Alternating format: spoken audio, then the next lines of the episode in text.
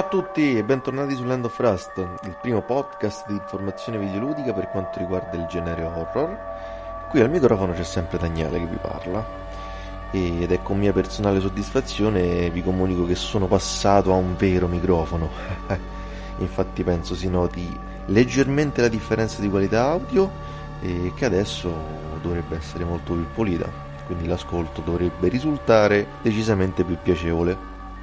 Bene, iniziamo questo nuovo appuntamento con le news settimanali e vi ricordo di fare attenzione in quanto il presente podcast contiene scene violente e sanguinose.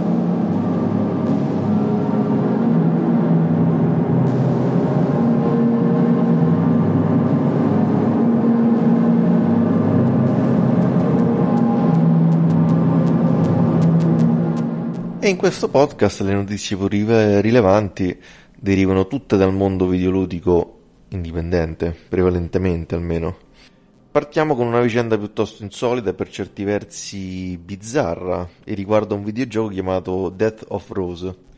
Death of Rose è un'avventura horror in terza persona sviluppata da un singolo sviluppatore che è il polacco Artur Lasowski che si era messo in mostra diverso tempo fa per aver ricreato su PC il celebre playable teaser di, di Silent Hills, quello sviluppato da, da Hideo Kojima e poi, come sapete tutti, il progetto tristemente cancellato da, da Konami. In Death of Rose il protagonista è uno studente di nome Scott, che è un autore di uno show radiofonico, dove racconta fatti di cronaca e leggende metropolitane legate a vecchi edifici abbandonati. Scott viene aiutato dalla sua amica Beth, che le fa da produttrice e da assistente. Cosa succede? Un giorno vanno in una scuola abbandonata su cui si dice che un tempo una setta occulta facesse rituali di ogni tipo e ovviamente, come succede sempre in questi casi, accade un imprevisto e quindi Scott e Beth dovranno aiutarsi l'un per fuggire da questo incubo ad occhi aperti. Dunque, stando allo sviluppatore, le caratteristiche peculiari di questo gioco dovrebbero essere presenza corposa di puzzle ed enigmi, tipico delle avventure, di queste avventure, insomma. Una trama profonda con una gran quantità di dialoghi e proprio tramite questi dialoghi potremo definire il tipo di relazione tra Scott e Beth, seguendo un po' l'esempio di giochi quali Until Dawn o Man of Medan, insomma. Per quanto riguarda l'atmosfera, chiaramente il gioco rimanda molto a Silent Hill e chiaramente a PT, nonostante poi il gioco sia in realtà in terza persona. Chiaramente, essendo lo sviluppatore lo stesso che ha fatto il remake amatoriale di PT, è logico che ritroveremo quelle influenze tipiche del mai uscito Silent Hills. E insomma, all'apparenza sembra un, gioco, sembra un gioco che riprende le atmosfere di stampo classico come quelle di Silent Hill, ma al tempo stesso promuove anche tutte le modalità narrative di un Until Dawn, in cui determinate scelte potrebbero portare a determinate conseguenze sulla trama. Terminate le dovute presentazioni, perché quindi Death of Rose è al centro di una vicenda bizzarra? È semplice. Questo gioco doveva uscire lo scorso 20 febbraio, dopo che era stato annunciato a gennaio, quindi un mese prima, tu un mese prima me lo annunci per il mese dopo. Però non solo non è uscito a febbraio, ma Arthur Lasowski ha annunciato a sorpresa la cancellazione del gioco il 28 febbraio. Quindi praticamente appunto pochi giorni dopo la data, di, la data precedentemente fissata per, per il rilascio. E perché è stato cancellato? E ufficialmente perché la Toschi ha ammesso che il gioco che stava venendo fuori non era quello che aveva immaginato e quindi ha deciso di darci un taglio netto. Però che succede? Passano quasi tre mesi ed ecco il nuovo colpo di scena, cioè che Death of Rose viene annunciato nuovamente con tanto di nuove screenshot e sotto una nuova veste, ossia come gioco influenzato da uno stile prettamente anni 80 prendendo un po' l'esempio di, di Stringente Things e...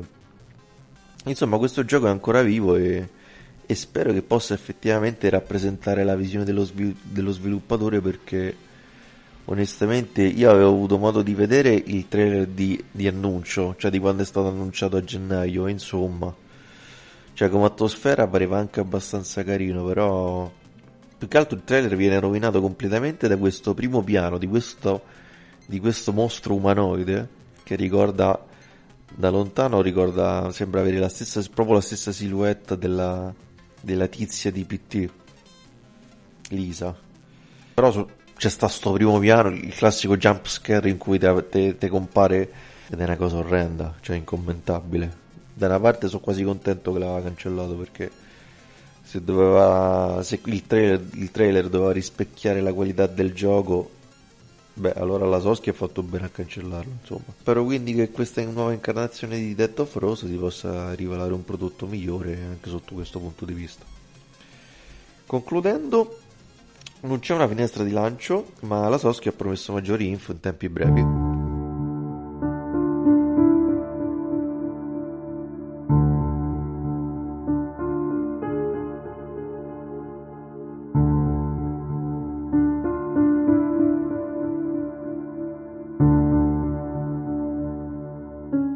Rimaniamo sempre nel mondo indie, ma stavolta parliamo di uno studio affermatissimo e che ha dato vita a una nuova generazione di videogiochi horror.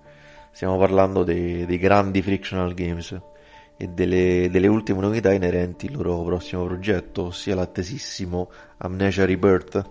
Dunque, il creative director del team, ossia Thomas Grip, ha rilasciato un'intervista al portale GameSpot fatto sapere che l'obiettivo del team con Amnesia Rebirth è quello di fornire un'esperienza horror del tutto distinta e profonda rispetto al primo Amnesia, The Dark Descent. E soprattutto il loro compito è migliorare, dove possibile, tutti quegli aspetti capaci di generare un'esperienza horror autentica, seguendo un po' le stesse modalità già applicate durante lo sviluppo di Soma, che era il loro precedente titolo, un capolavoro in assoluto. Recuperatelo assolutamente tra le altre cose, Thomas Grip afferma che il team eh, si vuole concentrare non solo sulla prova, sulla, sul concetto di sopravvivenza, ma anche di andare a toccare la nostra sfera emotiva, perché poi è da lì che roderà l'intero gioco. Quindi in sostanza non è che non si tratta solamente di ficcare il mostro e noi dobbiamo scappare via, insomma, ma si tratta anche di creare tutte quelle condizioni affinché noi veniamo messi in, in una condizione emotiva abbastanza particolare. Provare così un senso, un senso di angoscia più che altro, che poi beh, è tipico poi dei titoli di, di frictional games, dove comunque la paura è primordiale e viscerale. L'intervista poi va avanti con Grip che conferma che il gioco è ambientato nello stesso universo di Amnesia The Dark Descent, in quanto proprio in quest'ultimo sono presenti dei diari in cui viene descritto il deserto algerino, che è proprio lo scenario di questo nuovo Amnesia Rebirth. Cosa commentare? E niente, a parte che Amnesia Rebirth sarà un capolavoro e mi ci gioco pure casa. Perché Thomas Grip e Frictional Games eh, da Penumbra in poi non hanno sbagliato niente anzi sono andati sempre a migliorare, seguendo poi lo stesso modello che, che Thomas Grip ha detto anche nell'intervista, cioè parliamo di un team che non si ricicla mai, ma che invece esplora sempre nuovi territori e rimette sempre in discussione il proprio concetto di horror interattivo. Infatti non è un caso che praticamente il team da dieci anni a questa parte sviluppa un gioco ogni lustro perché è un team che preferisce prendersi tanto tempo proprio perché non è tanto il tempo di sviluppo vero e proprio, ma quanto studio della, di analisi di, di, dettaglio di tutte le forze che, che, vanno a smuovere tutte le, che vanno a smuovere le corde emotive del giocatore, creando così poi quei momenti di, quei momenti di grande panico e terrore che poi sono il marchio di fabbrica di Fictional Games. E chiudo questo blocco ricordando che Amnesia Rebirth è previsto per il prossimo autunno per PC e console, PlayStation 4, Xbox One.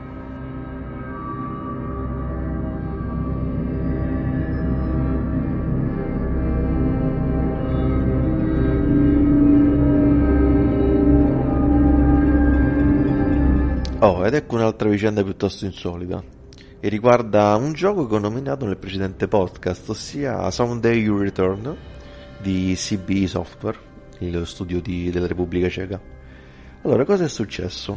A quanto pare il gioco, nonostante sia stato accolto generalmente bene, ha subito alcune critiche da parte di alcuni videogiocatori per via di alcune sezioni di gioco ritenute troppo noiose o comunque senza mordente.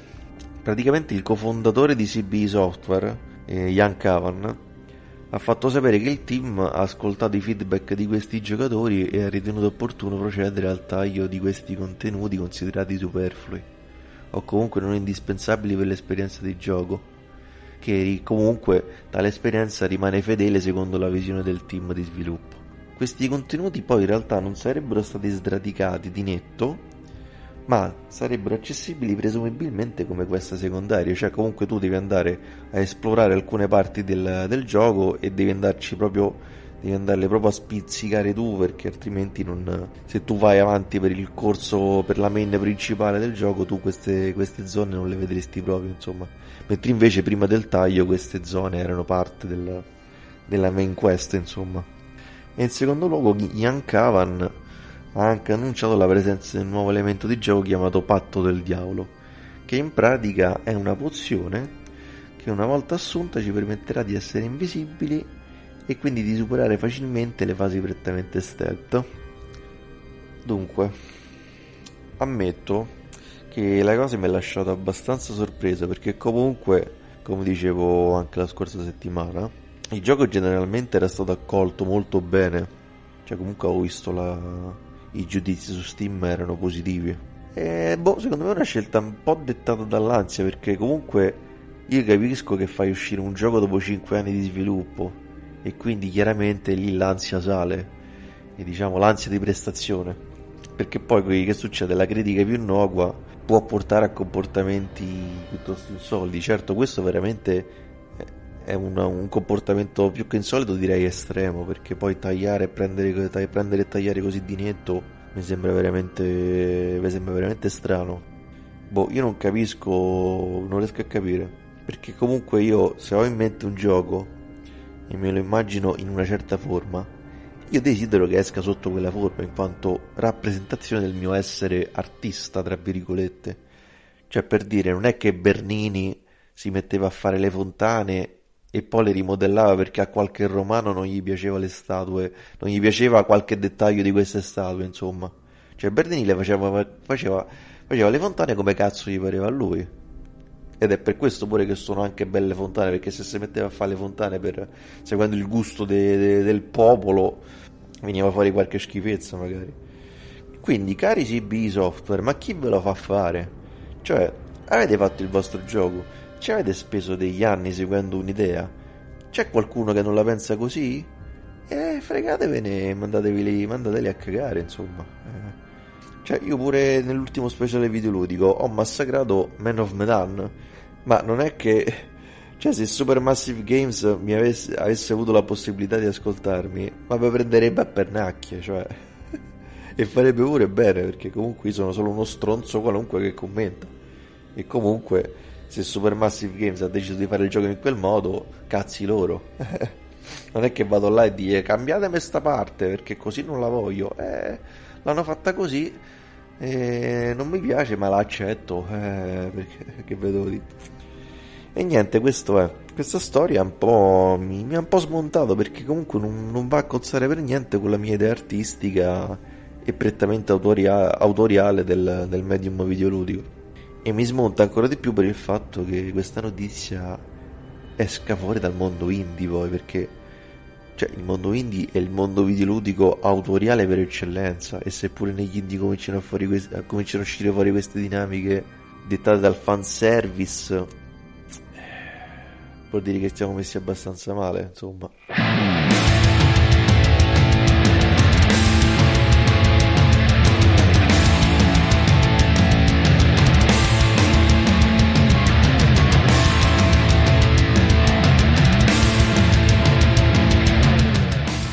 Passiamo ad alcune notizie flash che ho letto un po' di sfuggita e che non ho potuto approfondire più di tanto. Poi ve le accenno e in caso in cui foste interessati googlate e così ne saprete di più. Allora, Skybound Games ha smentito i rumor di qualche settimana fa eh, relativi al possibile sviluppo di una quinta stagione di The Walking Dead. E la serie videoludica, come sapete, sviluppata dall'ormai defunto Telltale Games portata a termine poi con, proprio da, dal team Skybound, dopo appunto il fallimento di Telltale Games. E per chi non lo sapesse, il rumor eh, diceva, citando un leak, sarebbe stata prevista una quinta stagione rinominata The Walking Dead a Fatal Frontier, che eh, avrebbe avuto come particolarità quella di non essere un'avventura in tipico stile del tele, ma piuttosto un horror più alla Resident Evil. Inoltre il gioco si sarebbe cronologicamente collocato tra la terza e la quarta stagione e avrebbe visto come protagonista Javier, che sopravvissuto alla fine della terza stagione sarebbe andato alla ricerca di Clementine. Eh, insomma, tutto questo è stato smentito e, e, ce ne faremo una ragione. Se siete fan della, della saga, eh, mi dispiace per voi.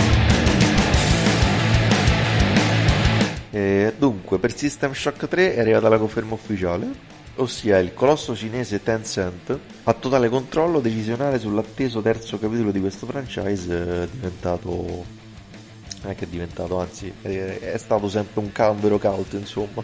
E tuttavia molti aspetti su questo neonato accordo non sono ancora stati del tutto chiariti, per esempio se ad occuparsi dello sviluppo sarà sempre il team Other Side Entertainment che, che stava passando qualche mese difficile dopo che il precedente publisher Starbreeze ha dovuto sganciarsi dal progetto per problemi finanziari. Rimane chiaro invece che i diritti su, sui precedenti System Shock rimangono a Night Dive Studios che come sapete è al lavoro sul remake del primo System Shock. E speriamo bene per questo terzo capitolo perché l'alfa gameplay mostrato l'anno scorso sembrava promettere veramente molto bene. E poi pure perché System Shock è un altro franchise che meriterebbe di essere riscoperto e riportato in auge, in auge perché se lo merita proprio. Bene, adesso ho una notizia esclusiva eh, che mi ha appena comunicato un insider. Sembra che per Silent Hills, già come, come vi ho detto, già nominato anche all'inizio di questo podcast, erano state previste tutta una serie di funzionalità che andavano oltre l'interazione videoludica. E tra queste, ebbene sì, c'era anche quella di fare il caffè. Scherzi a parte, sono uscite fuori delle notizie strambe su Silent Hills, ma non le voglio neanche commentare perché mi fanno ridere e non stanno né in cielo né in terra. Tra l'altro mi fanno ridere perché, mi fanno ridere perché si è creata questa catena, ossia il sito italiano che cita Rely on Horror, che cita una youtuber la quale dice che a sua volta dice che questa informazione gliel'ha, data, gliel'ha detto uno sviluppatore che non si sa chi è. Il problema è che lei stessa, questa youtuber, dice che di questo sviluppatore non si fida così tanto.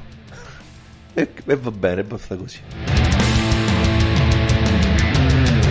E rimaniamo in tema Silent Hill perché è fresco di giornata l'annuncio del nuovo DLC ufficiale di Dead by Daylight, dedicato proprio alla saga Konami. E niente, entusiasmo a fiumi. No, direi proprio di no. Pure qui meglio, meglio che non commento, va, perché cioè, veramente mi fanno proprio.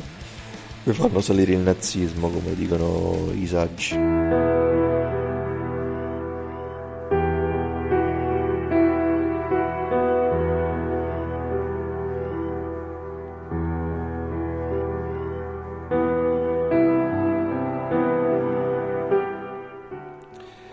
Ed è finito anche questo, questo, podcast ricco di tante notizie, alcune discretamente interessanti e altre che mi hanno rotto un po' l'entusiasmo e non solo quello.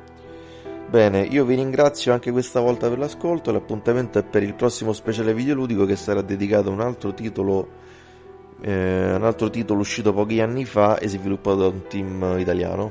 Ciao ciao!